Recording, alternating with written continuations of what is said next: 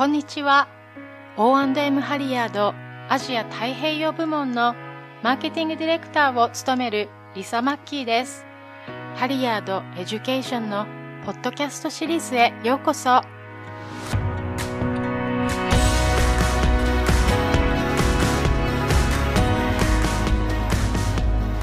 新型コロナウイルス感染症により個人防護具の需要がこれまでになく高まっていますこの状況を受け医療業界は供給品質コストの問題により一層注意を払っています。このポッドキャストではこれらの問題に焦点を当てこのエピソードでは特にグローブに注目していきます。皆さんは適切なグローブを使用していますか？十分な量のグローブが行き届いているのでしょうか？どうしたらより多くのグローブを製造し、より効果的に使用できるのでしょうか？本日は O&M ハリヤードでグローブアパレル部門のグローバルディレクターを務めるグレッグ・メトカルフとこのような疑問などを掘り下げていきます。本日はご参加ありがとうございます。グローブ市場に関する話や質問に入る前に、まずはグレッグに簡単に自己紹介をしてもらおうと思います。これまでの経歴やハリヤードでグローブのエキスパートになった経緯をお話しいただけますか？これまで30年にわたるキャリアの約半分がヘルスケア業界です。最初は主に製造とビジネス戦略を担当していました。ここ8年間ほどは、グローブと個人防護具の業務に携わっています。製造面には今でも関心があり、タイ南部にある当社のグローブ製造チームやサードパーティーの製造パートナーに会うために、アジアを毎年3、4回ほど訪れていました。では、特にグローブに着目しましょう。未だに新型コロナウイルスの感染率が世界的に上昇しており、地域によっては第2波、第3波が始まっていますが、この状況がグローブの供給にどのような影響を及ぼすのかをお話しいただけますか？重要なトピックですね。最近、マレーシアを拠点とするグローブ製造業者の CEO のインタビューを見ましたが、グローブの需要は通常の2、3倍になると予想していました。現在、グローブの需要は病院や病院勤務医、歯科医といった従来の場所以外にも拡大しています。新たな需要の場としては、レストランや小売店、製造業者などが挙げられますが、彼らは自社の従業員を守るために、グローブを必要としています。つまり、従来の需要に備えるべく業界が、これまで準備していた供給量をはるかに上回る状況になっているのです。聞くまでもない質問かもしれませんが、供給は需要をカバーできるのでしょうか？端的に言ってできません。一般的にグローブ業界は通常、最大生産可能量の約90%の生産能力で稼働しています。つまり、10%の需要増には対応できます。加えて、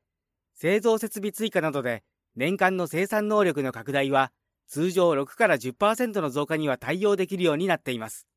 ですから、需要が通常よりも200から300%増大している中、ベストな生産能力は20%拡大となることを考えた場合、需要を満たすための生産能力が大幅に不足することがわかると思います。ヘルスケア業界で使われるグローブには様々な種類がありますよね。外科用や検査用、ビニール製や滅菌済みなどがありますが、これらすべての種類のグローブで供給が困難なのでしょうか？すべてのグローブに影響が及んでいますが、特にニトリル製の検査用グローブは臨床現場で多く使われるため、最も大きな打撃を受けています。機能的かつ安価で入手できるからです。最近では、検査用グローブが不足しているがゆえに、外科用のグローブを使っている臨床医もいると聞きます。しかし、ここで重要なのは、外科用のグローブは通常、検査用のグローブに比べて値段が17倍以上するということです。供給が非常に難しい状態である一方、需要が大幅に増加していることは明らかですね。この状況は実際にコストの面で医療機関にどれほどの影響を与えているのでしょうかコストは激増しています。平時はニトリルや天然ラテックスなどの原材料や為替の変動が主なコストドライバーです。ここ2ヶ月で天然素材のコストが増大していますが、それでもまだ2019年のレベルに近い状態で推移しています。したがって、天然素材は今の主なドライバーではありません。その他に、従業員をコロナウイルス感染から守るために、職場環境を変えるといった取り組みなどに関わるコストが増えているのも見られます。こうした取り組みは歓迎すべきものですが、やはり大きな影響は、需要に対する供給に加え、新たな市場参入者の台頭により、グローブの価格が上昇していることにあると言えます。ではグレッグ、もし予測ができるのであれば、コストの増加が横ばいになるか、または通常に戻るのはいつ頃だと思いますか？とても重要な質問ですね。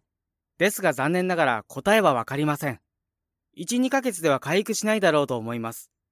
私はコロナウイルスがワクチンや予防対策により世界規模で抑制されるまでグローブの需要は高いまま続くだろうと懸念しています。ある時点で小売業やレストランといった従来とは異なるグローブユーザーは、以前のような運営に戻るであろうと考えます。ただし、中国やインドといった大きな開発途上国においては、グローブの使用量は過去と比べて上昇したままですので、価格は以前のレベルまで戻らない可能性があるでしょう。ただし、現在の価格と比べると下がる可能性は高いと思います。では、供給における難題にもう少し焦点を当てます。医療機関の中には追加のグローブを調達できているところもあるようです。最終的に供給が抑制された場合、医療機関はどのようにしてグローブを調達するのでしょうか？市場在庫の配分という点において、どのようなダイナミクスが進むと思いますか？これも重要な質問ですね。現在、スポットマーケットと呼ばれる場を介して取引が行われています。具体的には、製造業者はハリアードのような従来の顧客に、これまでの使用量の100%を割り当てますが、生産能力拡大等による増産分は、スポットマーケットで取引されます。一般的に、スポットマーケットでの取引価格は、通常価格の3から6倍高くなっています。このように、追加分を購入することはできますが、価格は非常に高くなります。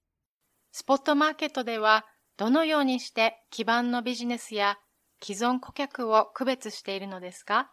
また、契約内容はどのようになっているのでしょうか？ハリアードなどの従来の顧客は、引き続きこれまでの量を購入します。スポットマーケットは単に通常製造分以外の余剰分で、これまでは私たちのような従来の顧客に向けたものでした。しかしそれが今は、顧客により多くを届けるための場所となり、さらには価格高騰につながる新規業者にも開かれているのです。契約については、現在のような危機的状況においては、契約の遵守状況には少々疑問があるということだけに留めておきます。それでは、顧客へのサービス提供が混乱を極める現在においては、スポットマーケットは従来のように既存顧客のためではなく、今の高まるニーズに沿った量を供給するために機能しているのですね。その通りです。ここでサプライチェーンの強みが効果を発揮します。この危機の発生当初、私たちは、既存顧客が購入予定数量を100%継続して確保できるようにすることに重点を置きました。そしてこの取り組みは成功し、今でも既存顧客にこれまで通りの数量を供給し続けることができています。ではグレッグ、もしすべての顧客が追加の量を必要とした場合、製品の供給が不足している状況での問題の一つは、入手できるものなら何でもよいとなってしまうことですね。こうした状況は他のカテゴリーで見られます。そこで品質の良いグローブを選ぶ際、何に注目するべきでしょうか？ユーザーは今後も国が定める要件を満たすグローブを求めるはずです。国の基準は医療従事者を守るという理由で設定されています。ピンホールが開いていたり、簡単に破れてしまったりすると、医療従事者が危険にさらされ、保護という目的が大幅に損なわれます。したがって、規制機関の要件を確実に満たすグローブにこだわります。米国では FDA によって最低限の強度、伸縮性、厚さの基準が定められており、合格品質水準も設定されています。製造国によって品質に差はありますか？あります。必ずしも特定の国の製造品質が本質的に悪いということではありませんが、タイやマレーシアのような国は長年にわたりグローブを製造している業界のリーダーです。ラテックス産業は70年代にこうした国の企業から始まりました。80年代に入るとエイズが蔓延します。すると、これらの企業はラテックス製グローブ固有のアレルギーを防ぐべく合成品を使ったニトリル製品の製造を先導しました。このように技術と研究開発に投資し、たゆまぬ進化を遂げてきた実績により、マレーシアとタイは業界のリーダーとなったのです。現在では中国やベトナムなどの国も多額の投資を行っています。しかし、やはり長年の実績と経験に勝るものはありません。そのため、私の主観としては、グローブの品質は製造国によって明確に異なると思います。私たちは普段、グローブの製造について深く考えることはありませんが、主な原材料はアクリロニトリルと豚ジエンであり、どちらも石油化学産業の副産物ですよね。グローブの需要拡大に伴い、原材料を生産し続けることは現実的に可能なのでしょうか？いい質問ですね。ニトリルの大半は台湾と韓国で生産されています。短期的に見ると、この2カ国の産業における生産能力は十分バランスが取れています。しかしながら、ニトリル製グローブ製造業者の生産能力はニトリルの原材料を生産する業者の生産能力と比べて、はるかに急速に高まると見られています。そのため、中期的に見ると、ニトリルの生産がグローブの生産に追いつくまで、グローブの製造拡大が困難を極めることが予測されます。しかし、長期的な視点で見ると、バランスは保たれるようです。ニトリルの生産に資金が投入されることも予測されます。では、製造を拡大する余地はありますか？あるいは、グローブ市場で全体的な供給を増やす動きは見られるのでしょうか？動きはあります。実際に今は多額の資金が投入されており、様々な地域でそうした動きが見られます。タイやマレーシアの両国においても製造の拡大が見られます。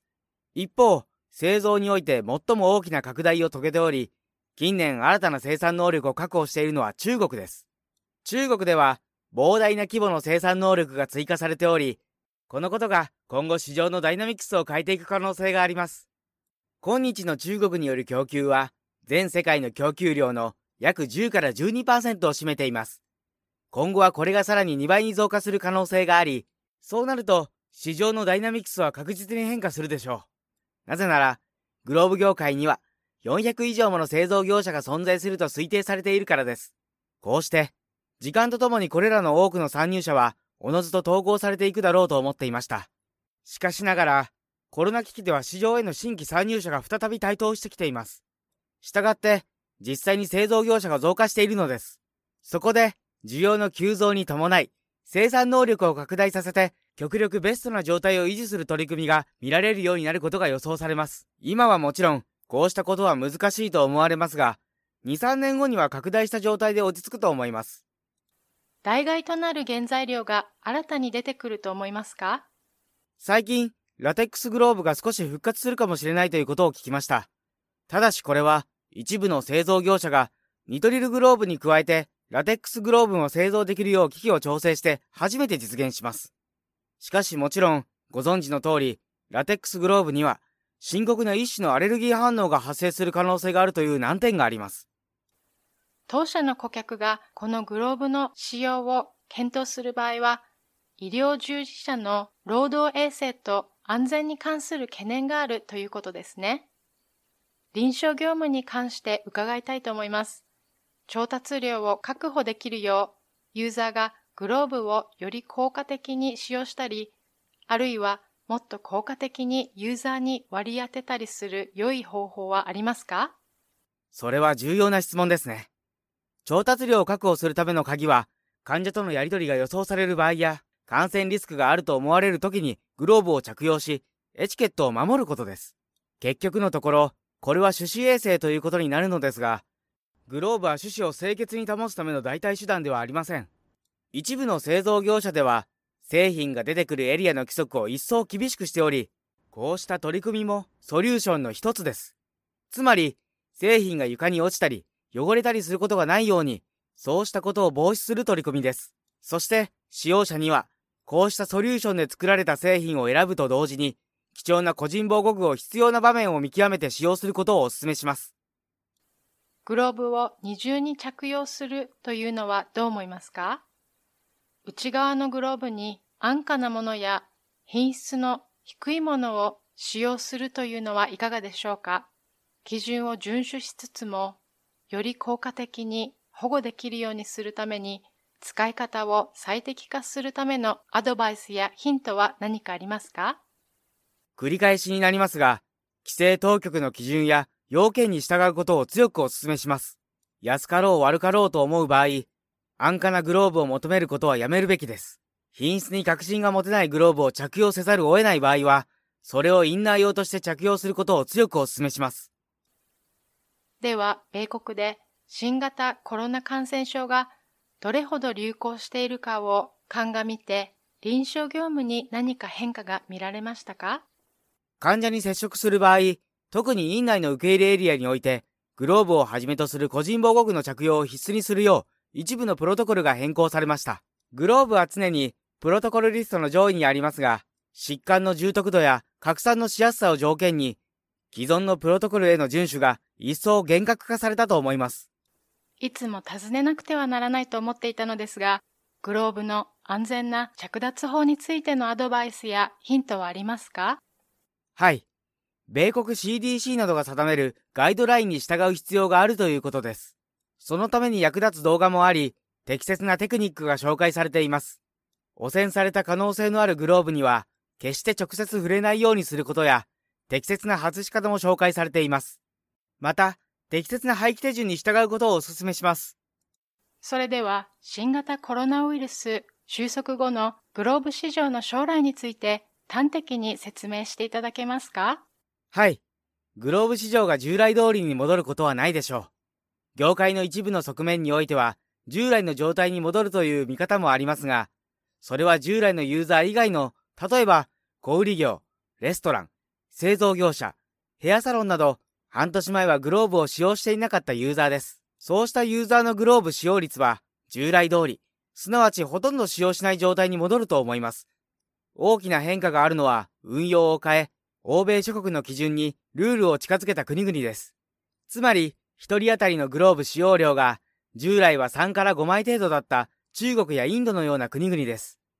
この値を欧米諸国の基準と比べてみると、欧州では一般的に1人当たりのグローブの使用量は150枚で、米国では250枚となっています。中国やインドはこれほどの枚数にまで到達しないとは思いますが、国の規模を考慮した場合、単純に1年で1人当たり15から20枚のグローブを使用するとした場合、それだけでもグローブ業界を大きく揺るがすことになるはずです。すなわち、今後、生産機能と生産能力をより拡大することが必要になり、この先何年もの間、グローブの需要は高まることが見込まれます。かなりの量のグローブが必要になると思われますね。将来、世界的大流行が再びやってくることを想定し、もっと備えた方が良いと思いますか？現時点では、はいと言うべきでしょう。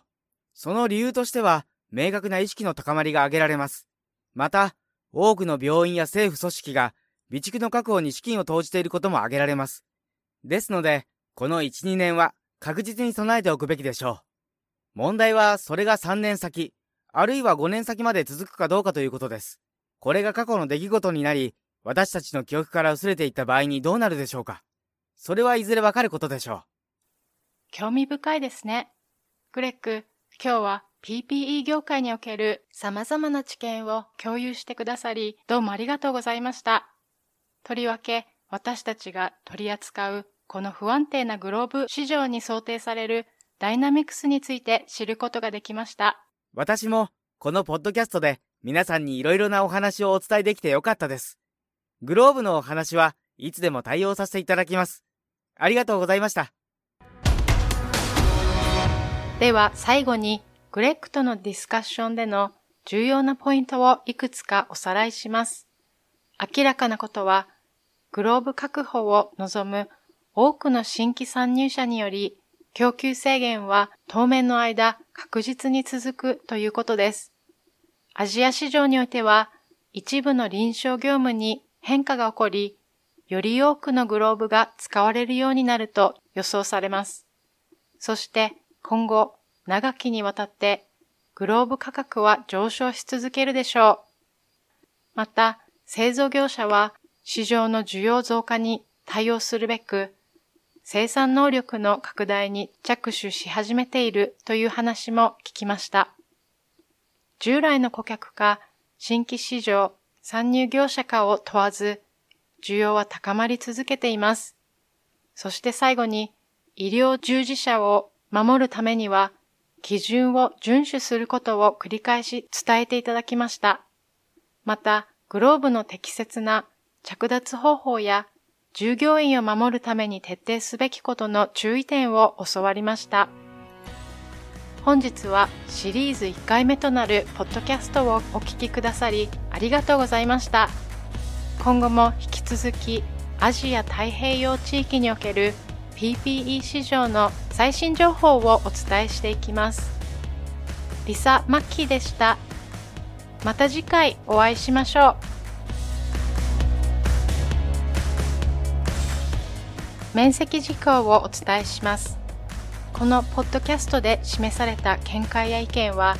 そのスピーカー独自のものであり、公式のポリシーや他のエージェンシー、組織、雇用主、または会社の立場を必ずしも反映するものではありません。分析で示された仮説は、スピーカー以外の事業体の見解を反映するものではありません。医療関係者の方々においてはご自身の基準を考慮することが重要であり